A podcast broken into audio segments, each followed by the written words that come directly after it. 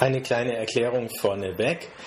Die Predigtaufnahme vom letzten Sonntag ist leider aus unerfindlichen Gründen schiefgegangen und deswegen, weil es offenbar doch eine ganze Reihe Leute interessiert, gibt es hier die Predigt zum Nachhören, aber sie ist auch nachgesprochen. Deswegen klingt es ein bisschen anders als damals im Original, aber die Inhalte sind im Wesentlichen dasselbe. Also viel Spaß beim Zuhören. Ich habe die Tage eine Anzeige gesehen, da stand, ich möchte als Bionari wiedergeboren werden, sagte die indische Cola. Dieses Thema Wiedergeburt von heute ist also eins, das man aus allen möglichen Richtungen anschauen kann und äh, nicht immer trägt das zur Erhellung von dem bei, was da in der Bibel wahrscheinlich gemeint ist. Wenn wir zum Beispiel lesen in Johannes 3, Nikodemus suchte Jesus bei Nacht auf und sagte zu ihm, Rabbi, wir wissen, du bist ein Lehrer, der von Gott gekommen ist. Denn niemand kann die Zeichen tun, die du tust, wenn nicht Gott mit ihm ist. Jesus antwortete ihm, Amen, Amen, ich sage dir, wenn jemand nicht von neuem geboren wird, kann er das Reich Gottes nicht sehen. Nikodemus entgegnete ihm, wie kann ein Mensch, der schon alt ist, geboren werden? Er kann doch nicht in den Schoß seiner Mutter zurückkehren und ein zweites Mal geboren werden. Jesus antwortete, Amen, Amen, ich sage dir. Wenn jemand nicht aus Wasser und Geist geboren wird, kann er nicht in das Reich Gottes kommen. Was aus dem Fleisch geboren ist, das ist Fleisch. Was aber aus dem Geist geboren ist, das ist Geist. Wundere dich nicht, dass ich dir sagte, ihr müsst von neuem geboren werden. Der Wind weht, wo er will. Du hörst sein Brausen, weißt aber nicht, woher er kommt und wohin er geht. So ist es mit jedem, der aus dem Geist geboren ist. Wiedergeburt ist nicht erst seitdem sich östliche Religionen hier immer weiter durchsetzen, ein Thema, um das heftig diskutiert wird. Die Frage ist, was ist denn hier eigentlich gemeint, wenn von Wiedergeboren werden die Rede ist? Ist das ein bestimmtes Erlebnis, ähm, auf das man sich da bezieht, woran man sich erinnern kann, das sich so oder so anfühlt und das man beschreiben und erklären kann? Bedeutet Wiedergeburt, das wäre eine andere Art und Weise, das zu verstehen, dass man einfach äh, bestimmte Ansichten pflegt. Manchmal hat man ja das Gefühl, dass äh, da einfach einer bestimmte Grundprinzipien von dem, was er denkt, was er für wahr hält oder äh, was er für ethisch geboten und richtig hält, äh, ausgewechselt hat und äh, das dann als Wiedergeburt versteht. Da hat also jemand sein nicht christliches oder vorchristliches Weltbild gegen ein christliches Weltbild ausgetauscht. Der Slogan zu Beginn der Allianzwoche war, durch Christus haben wir den Durchblick. Und manchmal äh, hat man ja das mulmige Gefühl, dass sich Christen auch immer wieder mal als Besserwisser fühlen oder aufspielen können. Das ist in der Regel dann eine unangenehme Geschichte. Mein Eindruck ist, dass Leute, die wirklich ernsthaft glauben, oft äh, eher mehr als weniger Fragen haben und dass denen oft eher schmerzlicher als anderen Menschen bewusst ist, wie viele Dinge sie nicht verstehen und auf wie viele Fragen sie keine klare Antwort geben können. Aber das andere ist, es ist vielleicht auch gar nicht so schlimm, wenn man glaubt, dass man nicht auf alle Fragen eine tolle Antwort weiß. Geht es bei Wiedergeburt darum, den Durchblick zu bekommen und äh, zu allem die richtige Meinung zu haben? Ist äh, Wiedergeburt, das wäre eine andere Frage, ein bestimmter Zustand? Manchmal sagt man das ja, ich fühle mich wie neugeboren. Und äh, da steckt ja auch was ganz Reales dahinter. Allerdings ist das ein Zustand, der in den wenigsten Fällen ewig lang dauern kann. Das impliziert dann auch schon das Wort neu. Irgendwann wird neu alt oder gewohnt und vertraut und dann ist es eben nicht mehr neu. Und äh, dann ist die Frage, ob man diesen Zustand dann wieder herstellen muss und wie man das erreicht, sich wieder wie neu geboren zu fühlen. Oder ob das überhaupt notwendig ist. Ähm, ob es um dieses Gefühl geht ist wiedergeboren werden ein bestimmter Status. Manchmal wird ja der Begriff wiedergeborener Christ so verwendet, als wäre es äh, ein Etikett für einen elitären Club, zu dem manche dazugehören und andere offenbar nicht. Vielleicht manchmal nicht genau klar, ähm, was den Unterschied im Einzelnen ausmacht.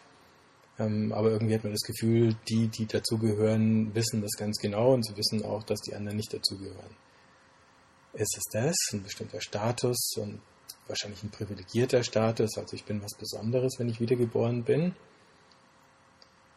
Oder ist es schließlich eine bestimmte Entscheidung, die man halt mal getroffen hat in der einen oder anderen Weise oder Form? Das konnte aber auch sein, dass es bei Wiedergeburt um noch was ganz anderes geht und wir bisher noch gar nicht dahin vorgedrungen sind zu verstehen, worum es dreht. Eine andere Annäherung ist, wenn wir uns einfach mal die natürlichen Parallelen anschauen, das heißt also die Geburt menschlichen Lebens und äh, wenn wir mal von dem Erfahrungsaspekt herkommen, ähm, ist das ja das eine Ereignis in unserem Leben, an das sich so gut wie keiner von uns erinnern kann. Also es gibt eben nicht diese Gespräche zwischen Mutter und Kind, wo die Mutter sagt, weißt du noch, als du auf die Welt kamst? Und dann nickt das Kind und sagt, ja, das war ein schöner Tag oder ein schwerer Tag. Und für die Mutter war es wahrscheinlich beides ein schöner und ein schwerer Tag. Vielleicht erst schwer und dann schön, hoffentlich.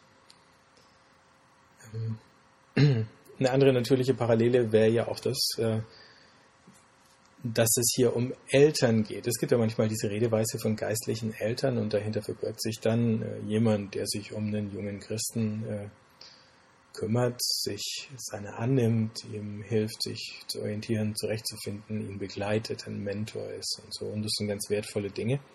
Allerdings äh, verschleiert dieser Begriff Eltern manchmal die Tatsache, dass es sich eigentlich aus dieser Perspektive der Wiedergeburt nicht um die Eltern handelt, die ursächlich dafür verantwortlich sind, dass jemand wiedergeboren wird. Denn hier heißt es ja, die Wiedergeburt geschieht durch den Geist. Und die Eltern sind bestenfalls sowas wie Geburtshelfer, aber eigentlich dann doch eher nur ältere Geschwister, also nicht Leute, die einem in dem eigentlichen Sinn zur Wiedergeburt verhelfen. Hm. Bei einer natürlichen Geburt werden Geburtsurkunden ausgestellt. Gibt sowas auch bei der geistlichen Geburt. Ist es der Taufschein? Was ist es? Und äh, die allerbeunruhigendste Frage ist, es gibt natürlich Geburtsfehler. Gibt es sowas dann bei der Wiedergeburt auch? Gibt es Wiedergeburtsfehler? Gibt es da irgendwelche Dinge, wo das Kind zu lange im Geburtskanal gesteckt ist, zu wenig Sauerstoff bekommen hat, das Gehirn sich daher nicht entwickelt hat oder irgendein psychisches Trauma ausgelöst worden ist durch eine besonders anstrengende Geburt? Kann man von sowas reden? Wahrscheinlich nicht. Vielleicht hilft die Parallele zur natürlichen Geburt gar nicht so weit. Möglicherweise sind die biblischen Parallelen viel interessanter. Ähm, Im Johannesevangelium ist es ja so, ähm, Jesus spricht da eigentlich eine andere Sprache. Erstens redet er viel länger und zweitens auch viel komplizierter und manchmal missverständlicher. Und dieses Motiv des Missverstehens, das zieht sich auch durch das ganze Johannesevangelium durch. Ähm, aber wenn man genau hinschaut, dann stellt man fest, dass viele Dinge, die wir in den anderen Evangelien lesen, im Johannesevangelium in eine andere Sprache übersetzt sind. Das heißt, wenn wir zum Beispiel den Begriff Reich Gottes suchen, der hier zwar vorkommt, aber der erscheint im Johannesevangelium extrem selten, in den anderen sehr oft. Aber dann stellen wir fest, dass im Johannesevangelium überall da, wo in den anderen drei Evangelien von Reich Gottes die Rede ist, äh, ewiges Leben steht. Und das meint im Grunde dasselbe. Und da ist dann auch schon klar, dass ewiges Leben im Verständnis vom Johannesevangelium nicht einfach nur bedeuten kann, ich lebe nach dem Tod weiter, ähm, sondern dass es ein Leben ist, was von Gott bestimmt ist, durch Gott geprägt ist, durch seinen Willen und seine Gerechtigkeit geprägt ist, was jetzt beginnt und sich dann in Ewigkeit eben fortsetzt. Kommen wir gleich nochmal drauf zurück. Vielleicht die nächste Parallele zu dem, was wir hier im Johannesevangelium gelesen haben, finden wir in Matthäus 18 in den ersten fünf Versen, als Jesus ein Kind nimmt, das mitten unter seine Jünger stellt und denen dann erklärt, wenn jemand nicht in das Reich Gottes hineinkommt wie ein Kind, äh, dann kann er es nicht bekommen oder dann findet er nicht hinein.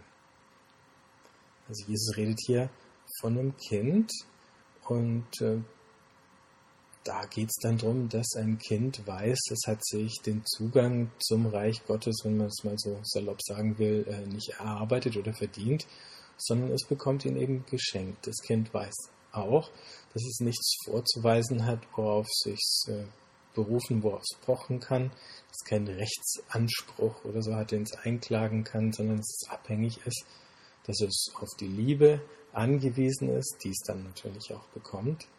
Ähm, es weiß aber auch, dass es viele Dinge nicht weiß, nicht versteht und die erst neu lernen muss. Und das erklärt uns schon ein bisschen, in welche Richtung wiedergeboren werden wahrscheinlich geht.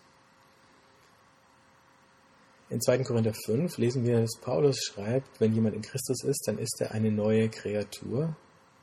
Das Alte ist vergangen, es ist alles neu geworden.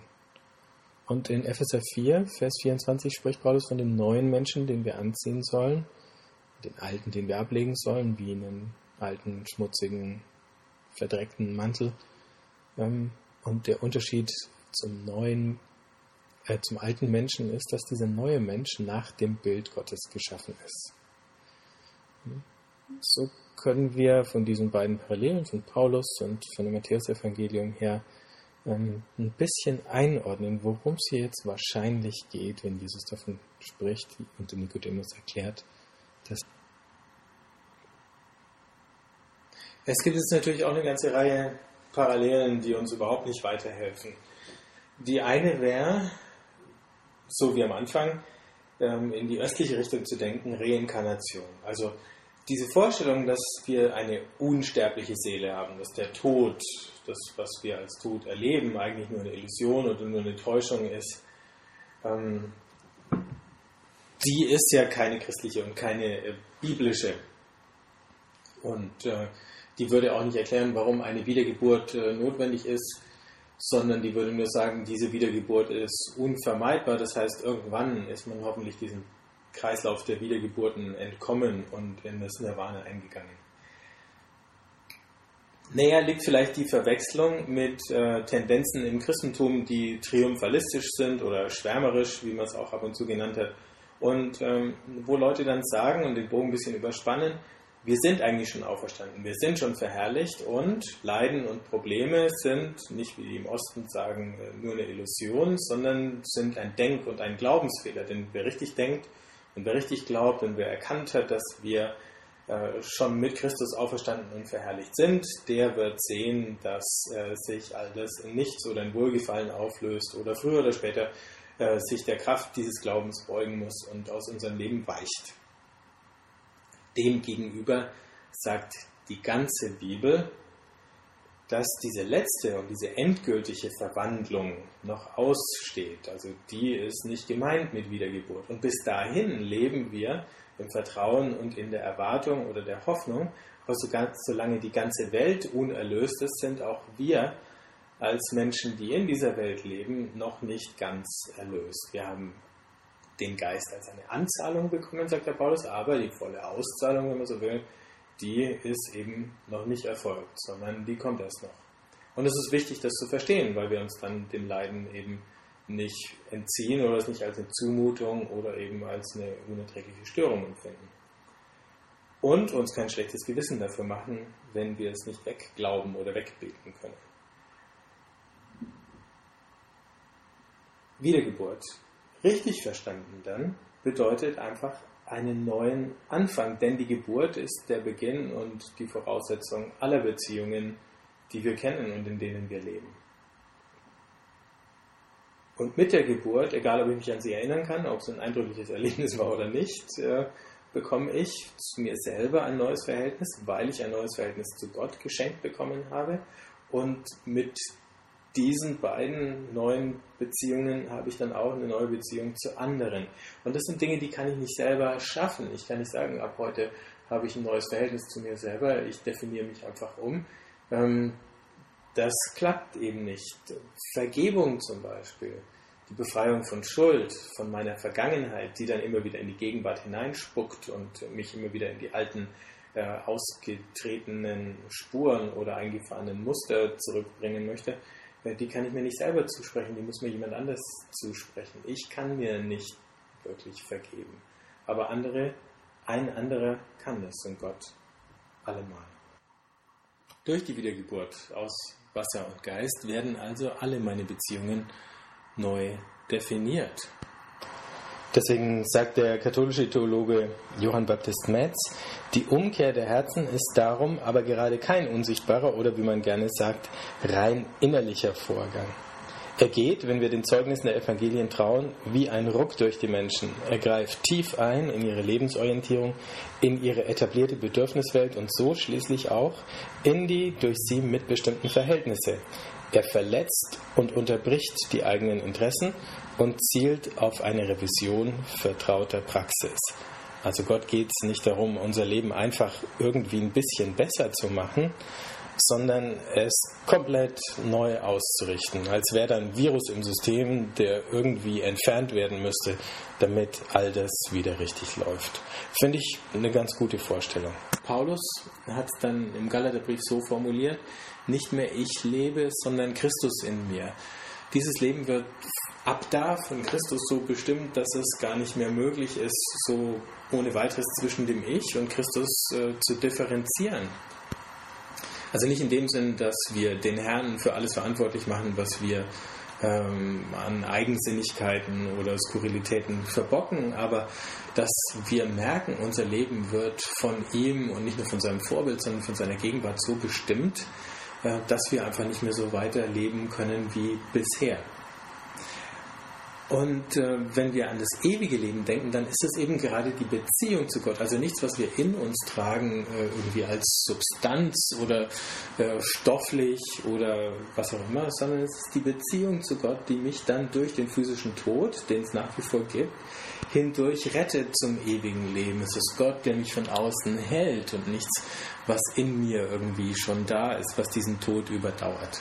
Und dann kann ich auch als sterblicher und endlicher Mensch diese Hoffnung haben auf das ewige Leben, weil es mir von Gott geschenkt ist.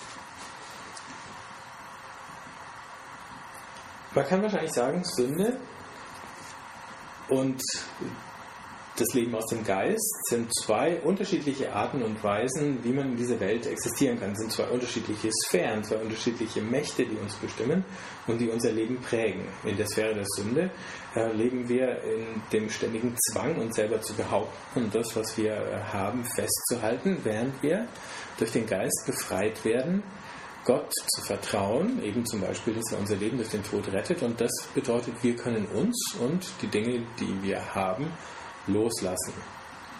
Ähm, Sünde führt dazu, dass Lebenszusammenhänge, also unser ganzes Beziehungsumfeld, zerstört und zerrüttet wird durch diese zwanghafte Selbstbehauptung, während der Geist dafür sorgt, dass wir frei werden von diesem Zwang zur Selbstbehauptung, andere lieben können und das bedeutet Heilung und Wiederherstellung von Lebenszusammenhängen. Sünde führt uns in ähm, eine Art von Verstrickung, während der Geist uns befreit. Ähm,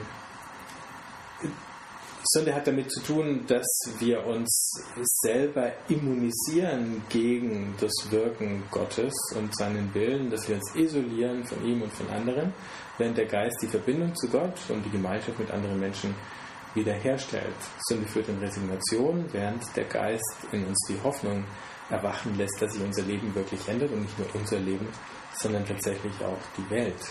Sünde bedeutet, ich verliere Möglichkeiten, ich werde immer ohnmächtiger und durch den Geist gewinne ich neue Möglichkeiten und selbst als jemand, der schwach oder machtlos ist, wachsen die Optionen, die ich habe, mich in auch schwierigen Umständen äh, zu behaupten und zu verhalten. Sünde entstellt das Bild Gottes in meiner Person und der Geist erneuert es wieder. Interessanterweise kann man doch eine ganze Reihe von Parallelen ziehen, auch zu der Klimathematik, die wir jetzt im Großen äh, diskutieren. Denn Sünde ist nicht einfach nur die Tatsache, dass ich irgendwas falsch mache und dass dann Gott zornig ist und meine Übertretungen irgendwie ahndet, sondern es führt auch dazu, dass diese Tat hat Konsequenzen, sie erzeugt ein bestimmtes Klima, das dann weiterwirkt. Es wirkt auf mich zurück, es strahlt auf andere aus. In vielen Fällen löst Sünde Kettenreaktionen aus, die ich gar nicht mehr anhalten kann. In den letzten Tagen ist eine Veröffentlichung rausgekommen, die sagt, wahrscheinlich werden die Klimaveränderungen, die wir jetzt schon ausgelöst haben, noch tausend Jahre anhalten, bevor sie sich zurückbilden. Das heißt, wir haben da eine Kettenreaktion in Gang gesetzt, die kriegen wir gar nicht selber mehr in den Griff. Selbst wenn wir jetzt alle unsere Möglichkeiten ausschöpfen, äh, ist das nicht mehr rückgängig zu machen. Ähm, was das Klima angeht, ist der Einzige, der das noch kann, Gott.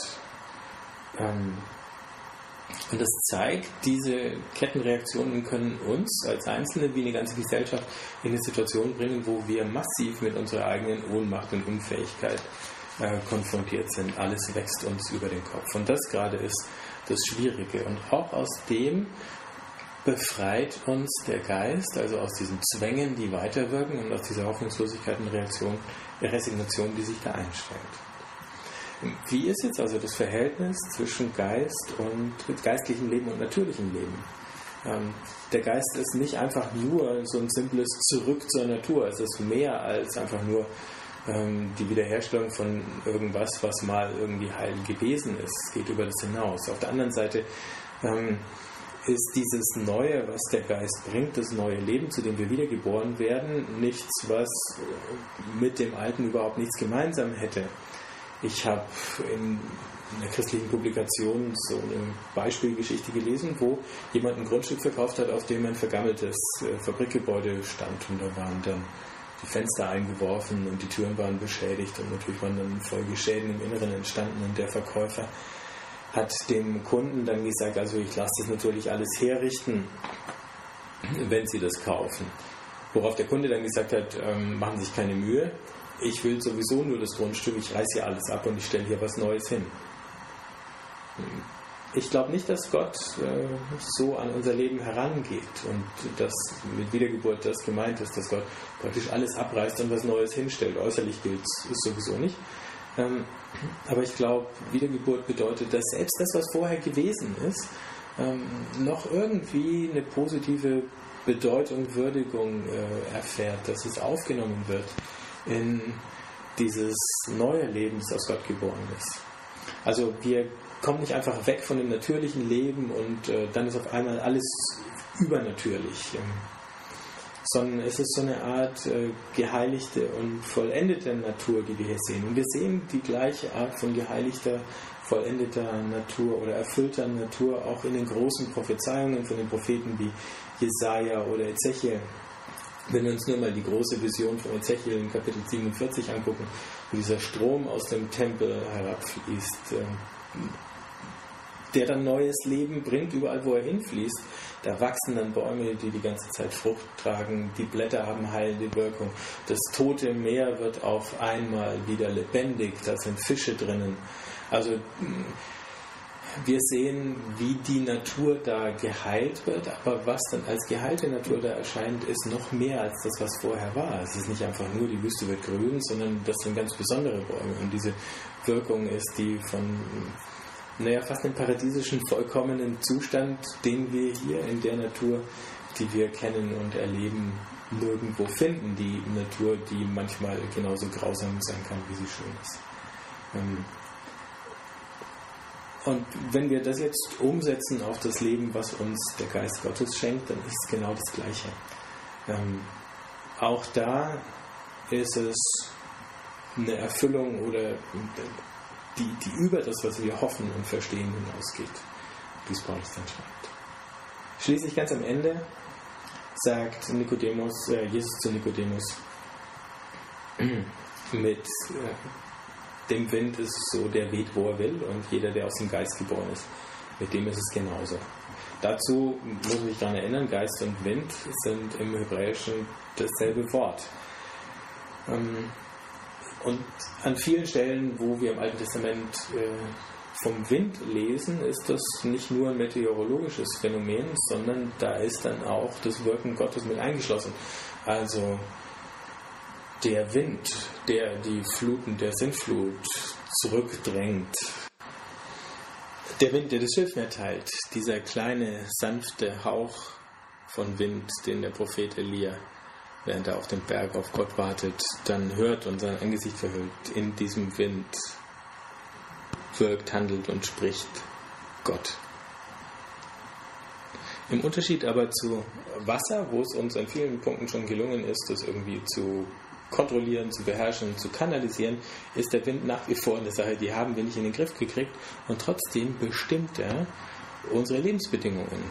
Jetzt mit den ganzen Klimaveränderungen, die ja auch mit veränderten äh, Windgegebenheiten zu tun haben, merken wir das wieder ganz krass, dass wir das nicht beeinflussen können, aber dass wir massiv davon beeinflusst werden, dass zum Beispiel die Stürme zunehmen oder dass hier oder da der Regen ausbleibt und an anderen Stellen äh, überproportional zunimmt.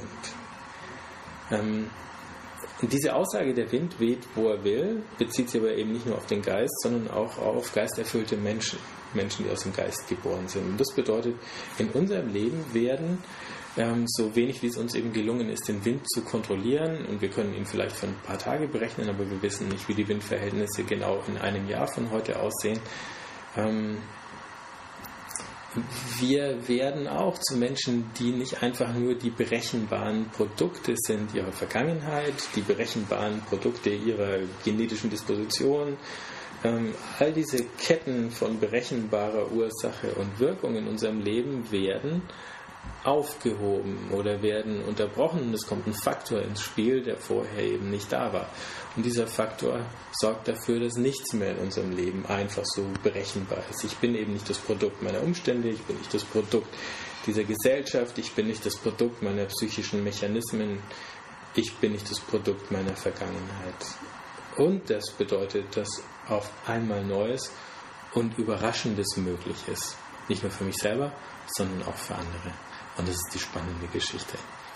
Es ist aber nicht nur spannend, sondern eben auch beunruhigend. Diese Woche hat mich ein Gedanke weiter beunruhigt. Ich habe vorhin schon Johann Baptist Metz zitiert ähm, und er schreibt, ich möchte die Befürchtung ausdrücken, verunsichert und mit Trauer, diese Umkehr der Herzen findet nicht statt, zumindest nicht in der Form, in der man sie öffentlich bekennt. Die Krise oder die Krankheit des kirchlichen Lebens besteht nämlich nicht nur darin, dass diese Umkehr nicht oder zu wenig stattfindet, sondern dass das Ausbleiben der Umkehr der Herzen unter dem Schein eines nur geglaubten Glaubens auch noch verschleiert wird. Kehren wir Christen in diesem Lande um oder glauben wir lediglich an die Umkehr und bleiben unter dem Deckmantel der geglaubten Umkehr die Alten? Folgen wir nach oder glauben wir nur an die Nachfolge und gehen dann unter dem Deckmantel der geglaubten Nachfolge die alten, immer gleichen Wege? Lieben wir oder glauben wir an die Liebe und bleiben unter dem Deckmantel der geglaubten Liebe die alten Egoisten und Konformisten?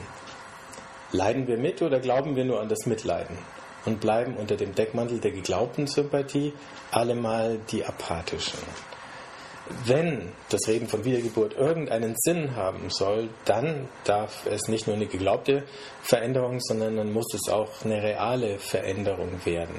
Nicht nur eine Veränderung von irgendwelchen inneren Einstellungen, sondern eine Veränderung von unserem ganz praktischen, konkreten Leben. Und natürlich kann man sich von der Dimension dieser Veränderung überfordert fühlen und wahrscheinlich ist es auch richtig so. Und deswegen ist Wiedergeburt nichts, was wir machen können, nur etwas, was wir uns schenken lassen können. Aber wenn es uns geschenkt ist, dann müssen wir es auch ausleben. Dazu brauchen wir einander, aber dazu brauchen wir vor allen Dingen Gottes Geist.